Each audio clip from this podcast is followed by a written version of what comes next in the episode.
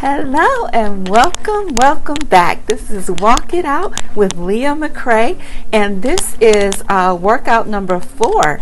Uh, we are in Genesis chapter 4, and um, I'm going to give you a minute to uh, get your gear on, get um, if you're going out for a walk, uh, get your tennis shoes on and uh, get your jacket or if you're going to be working inside um, go ahead get on your treadmill get on your bike um, if you're going to be lifting weights. I'm actually thinking of incorporating some uh, weights and stuff in this um, and some calisthenics. Uh, is that what it's called when you are doing um, push-ups and and stuff like that, and some stretching and all that? So, um, we're going to be doing some of that stuff, I think, uh, later on down the road.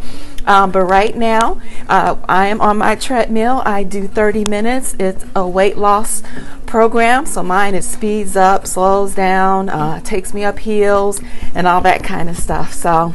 I hope that you are ready to go. We are going to dig into Genesis 4 today. Um, but first, as we always do, we're going to start with just a word of prayer. Father God, in the name of Jesus, we just thank you so much for this time together, Lord. We thank you, Father God, for the privilege of going into your word and discovering uh, what you have for our lives and, and just learning about you, God. Going into the Word is learning about you, who you are, drawing closer to you, Father. We thank you for that. Father, I pray a blessing on everyone who is um, on the, who is participating in this time, who is watching this video, Lord God. I thank you for the transformation of our bodies that is occurring, Lord God. But most of all, I thank you for the transformation of our minds, Lord God. For you said that we need to, that we must renew our minds um, by the reading of your word, Lord God, and uh, and by and to be transformed by your word. So, Father, I thank you. I thank you right now in Jesus' name. Hallelujah. Okay, so let's get this party started. Amen. So um, I think we left off. Um, I don't know if we really finished Genesis 3. I think we left another verse because we ran out of time, like the last verse or so. So I'm just going to go back real quick and get to the end of uh, Genesis 3. We're going to start, I'm going to start at 22. God said, The man has become like one of us, capable of knowing everything, ranging from good to evil. What if he now should reach out and take fruit from the tree of life and eat and live forever? Never. This cannot happen. I'm reading from uh, the message right now. So God expelled them from the Garden of Eden and sent them to work the ground, the same dirt out of which they've been made. He threw them out of the garden and stationed an angel, cherubim, and a revolving sword of fire east of it, guarding the path to the tree of life. As we go on to Genesis 4, I'm going to switch back to the King James Version. Uh, but, so at the end of 3, God, uh, God, Jesus, and Holy Spirit, they have a conversation that, you know, a man has, Adam and Eve, they have now um, entered into sin. And, uh, and um, so we don't want them to take from the tree of life and live forever in that fallen condition. So even at that time, God showed his love and his mercy by um, putting them out of the Garden of Eden, getting them away from that tree of life, because if they took of it, then they would live forever in that fallen condition. That just shows you how much God loved loves us, even when we mess up, even when we sin. Amen. Okay, so now we're going to go to Genesis uh, 4, verse 1. And Adam knew Eve, his wife, and she conceived and bare Cain, and said, I have gotten a man from the Lord. And she again bare his brother Abel. And Abel was a keeper of sheep, but Cain was a tiller of the ground. And in the process of time, it came to pass that Cain brought of the fruit of the ground an offering unto the Lord. And Abel he also brought of the firstlings of his flock and of the fat thereof. And the Lord had respect unto Abel and to his offering. But unto Cain and to his offering he had not respect. And Cain was very wroth, very angry, and his countenance fell. So, right here, we're learning a little bit that um, Abel brought an offering that was of the flock and of the fat of the land or the fat of the flock right the good the good stuff and and Cain brought an offering from the ground. Think about that the ground that God had already cursed. So Cain brought him something that, where he really didn't put much thought into it I I, I don't think because um, he brought him something that was cursed that God had already cursed. But even more than that, I think God knew a condition of his heart. You know, um, whenever we bring an offering to the Lord or we do things unto God, say for instance, if we go to church, if we go to church every Sunday and we do it uh, for two reasons, maybe one, or, or for one of two reasons. Maybe one is because we just really want to learn of God. We want to spend that time praising and worshiping Him. Uh, we want to hear the word. We want to grow. Uh, we want to learn. Or maybe even we um, have read uh, His word that says, uh, for, forsake not the, the assembling together of one another, of the saints, right? Uh, so we want to be obedient. So that's why we go to church. But then it may be another reason that we may go, which is because uh, that's what mama and them did, or that's what we're supposed to do, or uh, that's what we need to do to network or to have a good reputation. Okay, so two people going to church for two very different reasons. And can you tell that on the outside? No. No, you can't. But God knows the heart, knows the motive and the conditions. So I believe that he already knew the heart of Cain. So even say Cain didn't really have a understanding, a good understanding, or even comprehend it, you know, should I bring my God, the creator, something that he cursed, or should I put more thought into it? Okay, so maybe he he didn't really think that way. Um, then I don't think God would have uh, been uh, raw, um, uh, the guy would not have accepted his offering. Okay, because he looks at our heart, right? So, but I believe that God had already looked at his heart. And so when he uh, did not accept the offering from Cain, it says that, uh, hold on, let me get there, um, that he became very wroth. He became angry and his countenance fell. And the Lord God said unto Cain, Why are you angry? And why has your countenance fallen? I mean, why are you upset? Why you got an attitude? If you do well, God says, shall you not be accepted? Whoa, that right there should have made him say, Okay, Father, what is it I need to do? Where have I missed it? God is telling him, If you do well, it's going to be accepted. But if you do not do well, sin lieth at the door. And unto you, and unto thee, he says, unto you shall be his desire, and you shall have rule unto him. Okay, so let's break this down. He says, if you do well, you'll be accepted.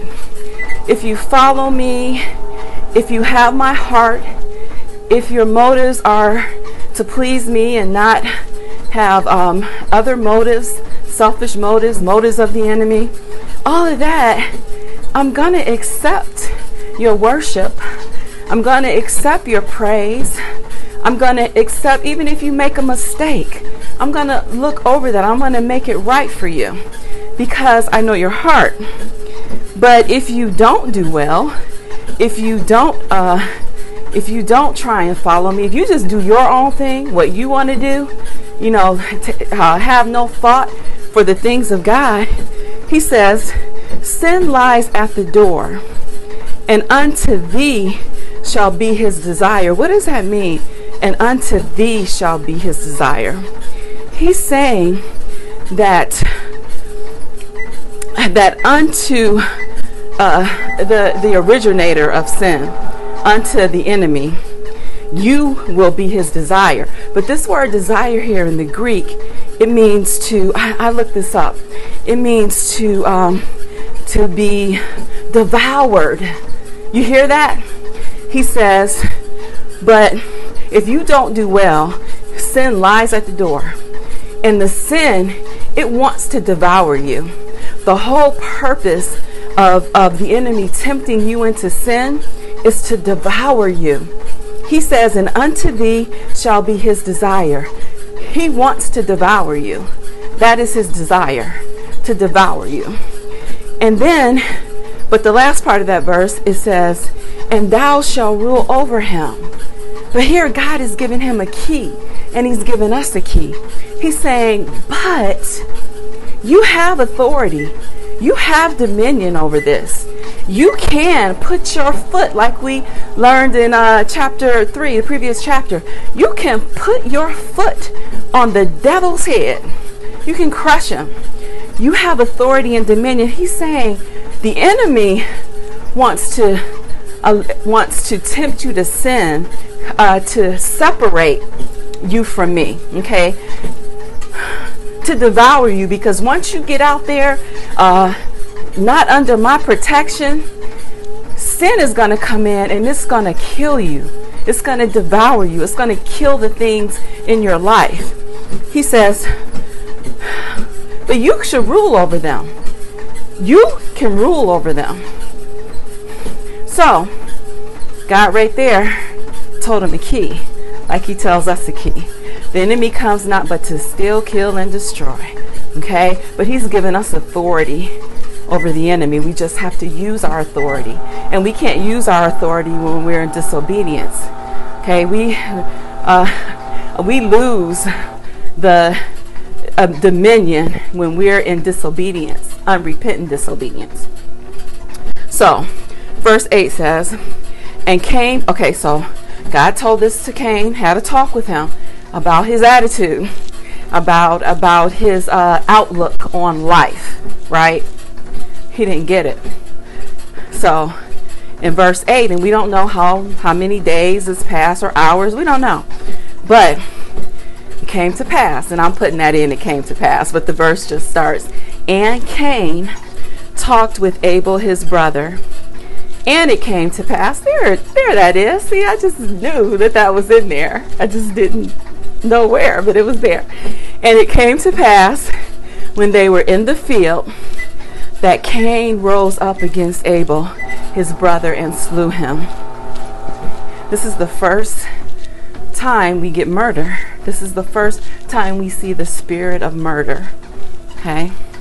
And what prompted this? What prompted this? Well, Cain was jealous of his brother, maybe being accepted by the Lord, envious of it. Um, just just angry angry enough to kill him okay the spirit of murder had entered in and he slew his brother his brother his his flesh and blood because God favored his um, offering God favored him but why did God favor him not because he was uh, not because he just decided to, to love Abel more than Cain. No, it wasn't even about love. God loves us all. God loved them both the same. But Abel chose to be in relationship with God and to receive God where Cain did not. Cain wanted to do his own thing in his own way. So he was jealous of the brother who decided to follow God and thus got the blessing of God. Think about that. To be jealous because God is blessing, we should never be jealous about God blessing anybody because the Word of God says He is not a respecter of persons. Okay? He will do the same for you that He does for anyone else. He is no respecter of persons number one, we have to ask God for what we want. And then we have to be in faith about it. But the very first thing is you have to have a relationship. Obviously, Abel had a relationship. God came down and spoke with Cain to try and get him to to be on the right path, but he chose not to. And because he chose wrong and his brother chose right and received the benefits of that, he was jealous and envious and became a murderer. So he killed him. He slew his brother. And the Lord said unto Cain, Where is Abel thy brother? Where is he? God already knew what happened. But he came down and he asked Cain where Abel was. He wanted him to say it. He wanted him to to confess what he'd done. And he said, Abel, I'm sorry, Cain, and he said, I know not. I don't know. I don't know where he is. Why are you asking me? Am I my brother's keeper? Am I my brother's keeper? So, instead of bowing down in sorrow and in repentance, first he, he, he, he, he doesn't have a care in the world about it. He shows no remorse. He says, why are you asking me? Am I my brother's keeper? That, that reveals the, the heart of the man that God already knew. Okay? That shows us his heart right there. And he said, and God said to him, What have you done? The voice of thy brother's blood crieth unto me from the ground. And now art thou cursed from the earth, which had opened her mouth to receive thy brother's blood from thy hand. So then he tells him, Now you're cursed. You are cursed from the earth.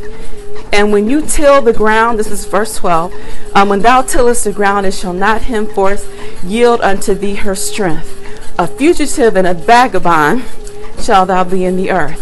And Cain said unto the Lord, My punishment is greater than I can bear. So now he wants to ask God uh, to help.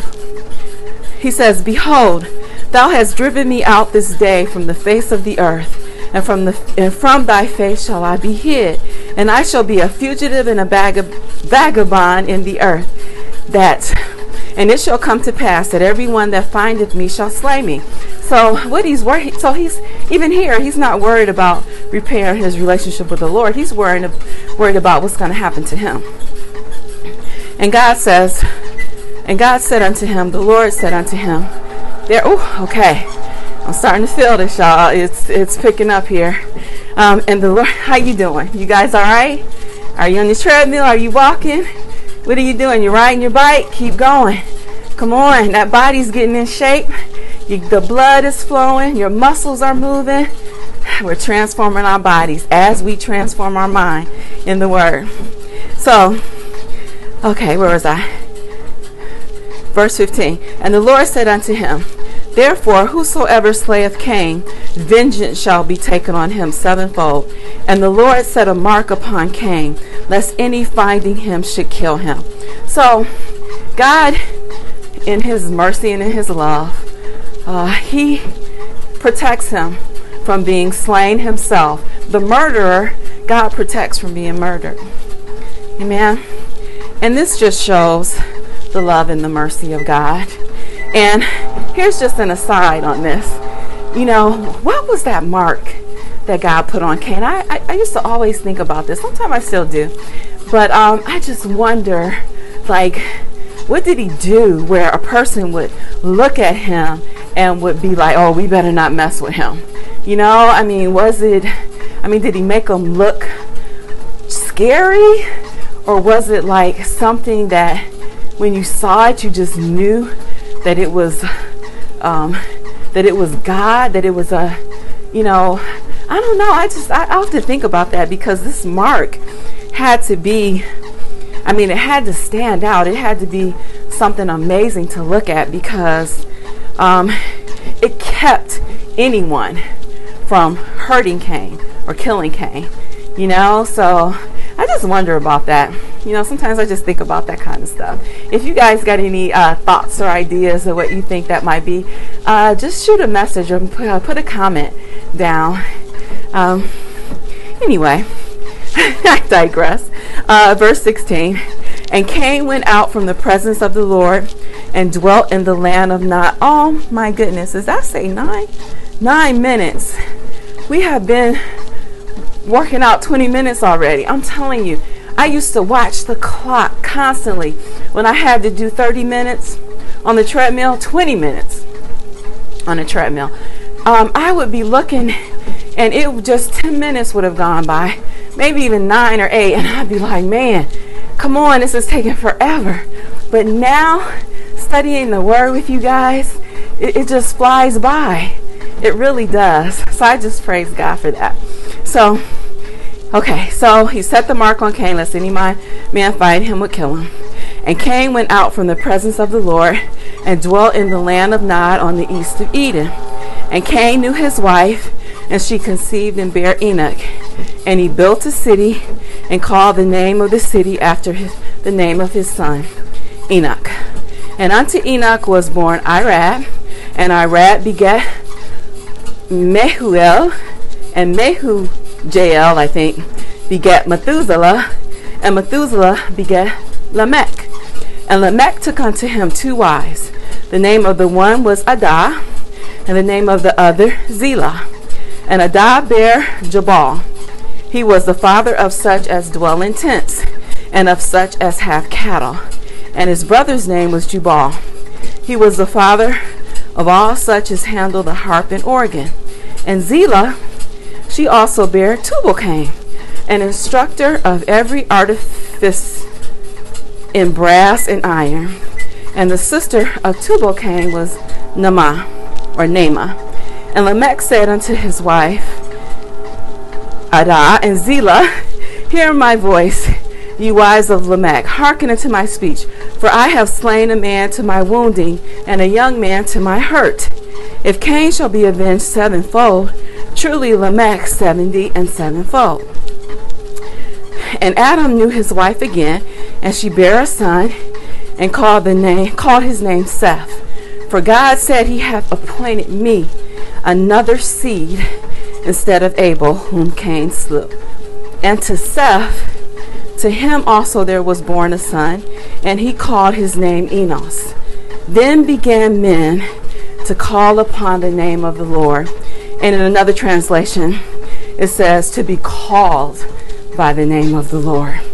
So, from this other son, Seth now, who was not born to replace Abel, but who God gave her um, after Abel had been murdered by Cain. Seth, to him was born Enos, and then began men to call on the name of the Lord or to be called by the name of God. So that's the end of chapter 4. But what a wonderful ending. So even though we get introduced to the spirit of of jealousy and, and envy and murder. And we also see now that that God is is doing something with this family that uh, that redemption is coming because the son born Seth with him with his line men again men meaning men and women meaning mankind begin to call on the name of the Lord begin to worship him and and and seek him again. And from that line, we're going to see the rest of the story unfold. So sometimes it's it's boring to read all the names that are in the Bible because you know there are some chapters where the whole chapter is just a bunch of names and so and so begot so and so and so and so begot so and so. But really, God wouldn't put that in there if He didn't want us to glean something from it, to understand something from it. And I think just with the start of this, we can see how a whole uh, generation is being born by Seth. And it's not just a natural generation, it's a spiritual generation that, that's coming through that. And I just think that's so interesting. I just think it's so interesting how God just he um he's so smart, you know? and it's like, well, of course God is smart. But sometimes if you just think about his word and how everything ties together and how it's like this puzzle where every piece fits perfectly, but we have to discover it. We have to search it out and we have to want to understand and know what God is doing, but it's all right there. And and he's just oh man, he's so amazing. But that um to understand that that uh, that salvation is coming, right? That Jesus is coming, but it has to start with with a, a, a person, a people who um, turn to Him again, who who worship God, and God provides for Himself um, this this Son who who starts this family now, a spiritual family of worshipers, of those who are going to call on His name. So it's just interesting. And as we go through the Bible, we'll be able to tie all that together. Man, we are down to three minutes and 59 seconds left. So I'm slowing down. Woo, that was a good one. That was a good workout for me. I hope it was one for you too. And I just thank you so much for um, joining me during this time. And we're going to start to go live, I believe, in uh, next week. Uh, I'm going to post the schedule up the uh, for the live workout, and um, that way, hopefully, we can interact. You know, maybe I'm, I'm not sure how that's going to go, but you might be able to to um, send a, a, question or a comment or something, and then we can talk about that. And um, and but it'll always be on, on replay. The the video will always remain there, so you can go back if you can't uh, workout with us live, then you can go back and play it during your workout and do your Bible study. And um, there's something else I was to say. Oh, yeah. Okay, so I'm to post the schedule, and it's to be three days during the week and then on Saturday. But on Saturday, the, the Bible study workout is just going to be on a topic.